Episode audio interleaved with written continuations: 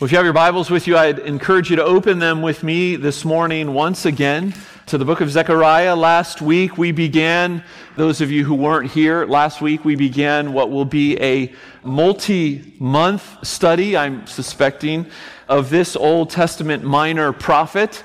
Zechariah is minor not in the sense of he is less important than other prophets. He's minor in the sense of it's a smaller book than Isaiah or uh, Jeremiah, books that we have been reading together as a congregation. As I stated briefly last week, the type of message that the Lord gave to Zechariah is a uh, vivid and imaginative prophecy. And it's today that we begin to see that. Before I read, I want to remind you, those of you who were here last week, and inform those of you who maybe missed last week, remind you of the context of where we are in history, in time, and in place. God's people, the nation of Israel, have returned from exile. They've been in exile because of their disobedience to the Lord. They were in the land of promise, and yet God had to punish them. His justice demanded that He punish His people for their covenant unfaithfulness. And so they've, they've been in exile for many a year. And now they've returned. At least some of them have returned. They're home, but they are discouraged. Remember? They're discouraged because home doesn't look like it used to look. The city walls, and the temple, the place of God's dwelling in Jerusalem, remain uncompleted in semi ruins. The former glory of the city, Jerusalem, is long gone. And so it seems at times is the Lord Himself. He seems absent. And so the promises that these people were given by Yahweh long ago seem distant and forgotten, and the will, therefore, for them to press on is waning. They're losing steam. And it's into this, uh, let's call it darkness. Into this darkness, Yahweh sends his word through two prophets, Haggai and Zechariah, and to us this morning through his word, which he has preserved for generation upon generation. Now remember, last week we began with the admonition through the prophet to learn from the past, right? Don't forget what happened to your fathers, learn from it. And then the second admonition return to me. Not just return to an ideology, not just return to an ethic, but return to me Return to a relationship, the one who made you, the one who loves you and desires fellowship with you. And while we didn't talk about it much last week, verse 6 revealed that they did indeed, the people of this generation that Zechariah is speaking to, they did indeed repent. They did. They returned to him. But they still need a change in perspective. They still need a vision for what is to come. And frankly, so do we. In fact, every week we need to renew that vision, which is in part why you're here this morning. And so, in the book of Zechariah, Yahweh could have just stated these things. He could have just kind of bullet pointed it for God's people, but instead he decides to communicate these truths through vivid visuals, engaging our imaginations and thrilling our spirits. Now, I want to say something about today's sermon. Today's sermon is going to be short. I was originally going to cover all these verses that I'm about to read to you, but we're going to stop short because by the time I got through point one, I had almost a whole sermon. And uh, we've got a lot going on this morning. This is an exciting Sunday. You can see the baptismal font is up here prominent, and that's for a reason. And so, lest I keep us all here till noon, and our nursery workers will be pulling their hair out by that point, I've trimmed down this sermon. And so, this is part one of what will be a two part sermon, a three point sermon. We'll get to points two and three next week and conclude it. It's like a teaser trailer, right? Hopefully you'll be a little bit filled, but you'll be a little bit frustrated. You'll want more, and that'll keep you coming back next week. So hopefully that's the case. Zechariah 1, let's jump into the text. Zechariah 1, verses 7 through 17. It's our tradition at Ascension for you to stand for the reading of God's word. I encourage you to do that with me if you're able. Zechariah 1, verses 7 through 17. Picking up where we left off last week, let me read it to you. On the 24th day of the 11th month, which is the month of Shebat, in the second year of Darius, the word of the Lord came to the prophet Zechariah, the son of Berechiah, son of Iddo, saying, I saw in the night, and behold, a man riding on a red horse. He was standing among the myrtle trees in the glen, and behind him were red, sorrel, and white horses. And then I said, What are these, my Lord? And the angel who talked with me said to me, I will show you what they are. So the man who was standing among the myrtle trees answered, These are they whom the Lord has sent to patrol the earth. And they answered the angel of the Lord who was standing among the myrtle trees, and they said, We have patrolled the earth, and behold, all the earth remains at rest. Then the angel of the Lord said, O Lord of hosts, how long will you have no mercy on Jerusalem and the cities of Judah, against which you have been angry these seventy years? And the Lord answered gracious and comforting words to the angel who talked with me. So the angel who talked with me said to me, Cry out, thus says the Lord of hosts, I am exceedingly jealous for Jerusalem and for Zion, and I am exceedingly angry with the nations that are at ease. For while I was angry but a little, they furthered the disaster. Therefore, thus says the Lord, I have returned to Jerusalem with mercy. My house shall be built in it, declares the Lord of hosts, and the measuring line shall be stretched out over Jerusalem. Cry out again. Thus says the Lord of hosts, my city shall again overflow with prosperity, and the Lord will again comfort Zion and again choose Jerusalem. Amen. This is the word of the Lord. Go ahead and be seated. The night visions. That's what these are commonly referred to as. What you just heard is the first of eight visions that the prophet Zechariah is given. Eight visions that follow a similar pattern and communicate a united vision. I could have stopped short after verse 10 since that's all we're going to get through today, but I wanted you to, to get the whole vision in total, and then we'll return to it next week. Verse 8, he says this He says, I saw in the night. And we don't know if Zechariah saw all of these things in one night or over multiple nights. Most commentators think this was actually one long night where he was shown all these things. But we do know that he saw these things. He saw them, meaning he's not asleep, he's not dreaming. And he saw these things at night, not necessarily during the day. As I thought about this, this, this seems appropriate. Not just that Zechariah is alone in the dark, but literally that God's people, the ones whom he's speaking to, they are in their own kind of darkness, figuratively speaking. And so here on February 15th, 519 BC. I throw out that very specific date because we can arrive at that very specific date in what Zechariah tells us here. And I like to throw out dates because it's a subtle reminder for us as we open up God's Word together that this isn't some story.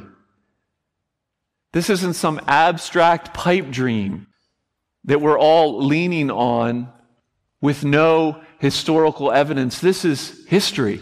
This took place in time and in space. And so here on February 15th, 519 BC, Zechariah speaks to God's people about what he has seen. That's not the date of the visions, that's the date of his sermon when he explains and tells of all that he has seen. So as we meditate on these verses, I want us to see three incredible encouragements. Only one today, though. And the first one is this In the dark, faith gives sight. In the dark, faith gives sight. I remind you of the fact that we live in a world where things are not always what they seem, are they? I don't know if you've ever heard or seen clips or the show Undercover Boss. Anyone ever seen that show, Undercover Boss? I'm not an avid watcher. I've seen maybe a couple episodes. It follows founders and CEOs of large corporations who exchange their high rise offices and their board meetings and their suits for disguises in their own stores. And so they arrive as, you know, dumb new hires needing to be taught everything, needing to be shown the ropes of how these companies run, but in reality, they are watching closely. Whether it be Subway, True Value Hardware, Roundtable Pizza, these are all CEOs who have done this. These bosses hit the ground to discover what's really going on in their companies. Well, I bring that up because this scene that we read about this morning, it's a scene in that lane. The boss, so to speak, wants to know what's up. And so we get this scene that Zechariah paints for us, a scene where, where the curtain is pulled back a little bit and we get to see what's really going on. What does he see? He sees a man a man on a horse, a man on a red horse. Now, don't think in your mind that this is some crazy candy apple red horse. No, this is just a horse that is red, like chestnut red, a normal color of a horse. And behind this man on this chestnut horse are other horses of varying colors, more chestnut ones, sorrel ones, which kind of is a, like a light coppery shade, and then white ones. And it's safe to assume through the vision and through what Zechariah sees that there are riders on each of those horses as well. And they're all tucked in this, this glen. What's a glen? A glen is just a deep ravine or a deep valley, and they're amidst a, a grove of myrtle trees. That's the basic thing that he sees visually. But Zechariah needs some help to understand what it is he's seen. And so he asks the angel in verse 9, What are these, my Lord? And this angel, let's call him the interpreting angel, and that'll be important, particularly next week. The interpreting angel begins to speak, and, and he will accompany Zechariah throughout these visions. We'll hear him again and again and again. Now, before we get to his answer, notice what he doesn't talk about. It's in part why I wanted you to hear the whole vision and the whole explanation, even though I'm not going to go into the whole explanation today. Notice what he does not talk about, this angel, this interpreting angel. He doesn't go into detail about the color of the horses and what that might mean. He doesn't say that there is significance in the fact that in the glen, they're amidst myrtle trees. He doesn't do any of that. He doesn't dive into any of the weeds, any, into any of the minor details, because, at least from our vantage point, it's because they're minor. You see, I want to say this at the outset of our walking through these eight visions. There is a danger, and it's always present in the scriptures, but particularly in books like this, in books like Revelation as well. There's a danger in over symbolizing things when we come to them in God's Word. We, we let our experiences and our imaginations attribute meaning to things that simply put aren't there in the text. Perhaps if there was another place in Scripture where the meaning of horse colors was unpacked, or the significance of myrtle trees in the life of God's people was explained, that would be another thing. I mean, there's some interesting things, like myrtle trees were used in the celebration of the Feast of Booths, but so were other branches. And so, do we want to make something of the fact that these are myrtle trees, or we, do we just want to acknowledge that this is the picture that he is painting? I know we as Christians, we lovers of the Bible, we like to decode things, right? Goes back to the decoder rings that we got in the cereal boxes. We love to decode things. And so we want to ascribe meaning to every specific of this vision without backing it up with Scripture. And I just want to warn us that we not do that because we don't want to over speculate about God's Word. If there are things that I think are meaningful, we'll talk about them. But as we come to this vision today, the color of the horses are just colors of horses that are typical in that day. The presence of the horses shows us something, right? I mean, the presence of the horses and these riders, that, that conveys strength. That conveys military might. I mean, horses were, especially in, you know, hanging out outside of a city, these are warrior animals. So we can get that. And the fact that they're tucked among myrtle trees, myrtle trees are these evergreen bushes or shrubs. They grew to about six to eight feet. They're common in the Holy Land. And they provide camouflage for these horses and their riders. And that's why Zechariah tells us that they're tucked amidst the myrtles. And so, as we step back from the vision and, and, and don't get caught in the details of what's happening, we get this grand picture that, yeah, it's vivid, it's colorful, but it's one picture, it's one scene, it's one thing that the Lord wants to convey to us. And what is that thing? It's an ominous scene, right? It's an ominous scene. These men are on patrol. This is some kind of a special ops reconnaissance mission. And in this time and place, in this context, as Zechariah is telling this to God's people, God's people would have known, I mean, they would have known this. Like, we know this from, like, whatever, Bourne Identity or Mission Impossible or whatever it is. But they know this from the Persians, the ones who are subjecting them right now, because the Persian army was famous for this. They had reconnaissance guys all over the place. They had these vast communication networks and intelligence gathering groups that would constantly be spotted amidst the country. So this would have been very familiar to Zechariah's hearers. But here in Zechariah's vision, these aren't Persian forces. These are the forces of the Lord of hosts. Remember that, that phrase we talked about last week? The Lord of hosts. See, this is a behind the scenes display of God's omniscience and omnipresence. The hosts of heaven are doing his bidding, gathering helpful intel. Now, let me just press pause for a second. Theologically, theologically, Yahweh doesn't need any help, does he? Right? He knows all things fully. He, he doesn't need anyone to go find something out for him and bring back a report. And so, why does this here? Why is this picture here? This picture is here not just because it's reality, but because it's gracious.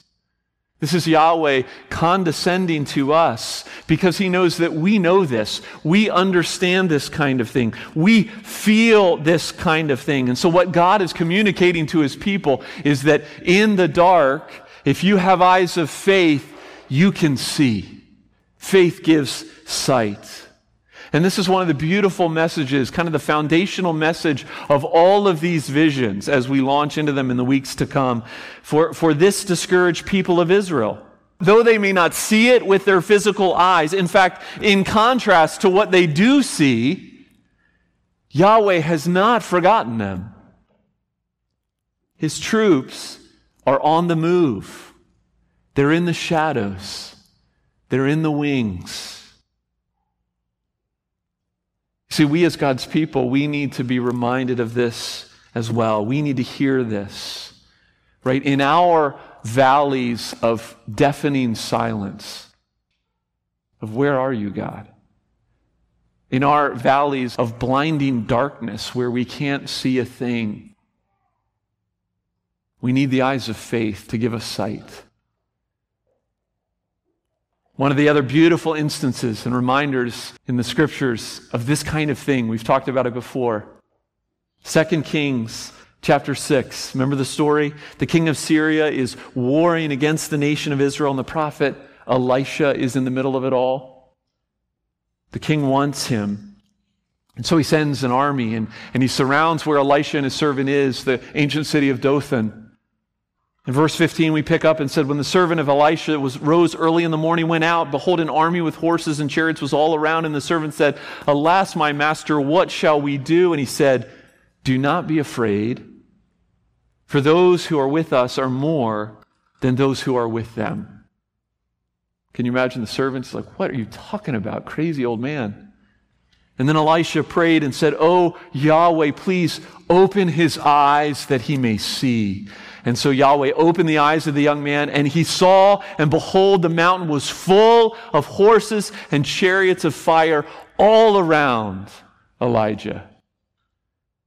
It's another one of those instances of the curtain getting pulled back. Or think about Shadrach, Meshach, and Abednego in Daniel 3 as they're thrown into the fiery furnace for their faithfulness to Yahweh. And, and what is in the furnace with them?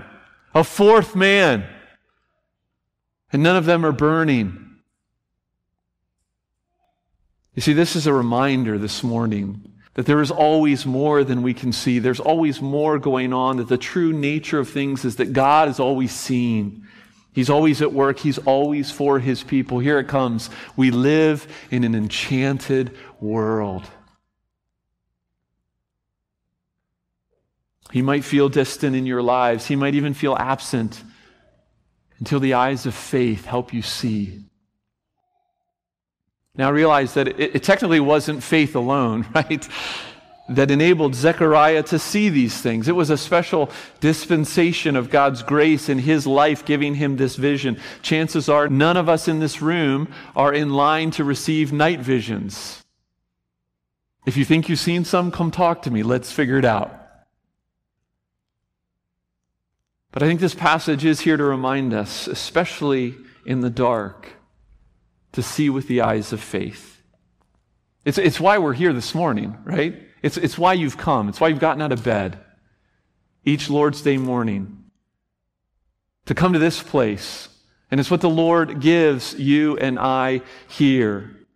Psalm 73. But when I thought how to understand this, as he looks at his world, he looks at the prosperity of the enemies, it seemed to me a wearisome task until I went into the sanctuary of God and then I discerned their end. Here you are reminded that his promises are true. Here we're about to taste together and touch his goodness, the emblems of a sacrificial death that have made us right with God through Jesus. Because of all this, no matter what kind of darkness we're experiencing, no matter what kind of darkness you're experiencing this morning, individually, corporately, in our bodies, in our minds, in our families, in our relationships, take heart. You are not alone, and your future is secure. It's a great place to start in terms of seeing these crazy visions that we're about to see and walk through in the next few weeks. It's a simple place to start. There's much more that we could talk about, even in this first vision, but you're going to have to wait a week. We begin today with this simple promise, a simple encouragement to utilize the eyes of faith. O oh Lord, help us to see. Came across a prayer book. I love prayer books. I have a ton of them. Came across a prayer book this week and a kind of a rewriting a rewording of part of Psalm 73. That psalm I just read about going into the sanctuary and getting perspective, seeing things as they really are. And I want to close with it. I just thought it was so well said, well spoken. I have set my hope on you, Lord. I have been steadfast, wholehearted, worshiping in spirit and truth, meditating on your goodness, feeding on your word, my hands clean from violence. But sometimes it feels like I get nothing for my own effort, no reward for my faithfulness, only trouble upon trouble, struggle upon struggle. It feels as if you've forgotten me. But then I come into your presence and worship before you, rejoicing in your goodness, your kindness, your love. And the darkness is revealed to me. The shadows are illuminated. And I see with startling clarity the truth that has escaped me. Amen. Let's pray together. Heavenly Father, we thank you for this incredible vision that you gave your servant.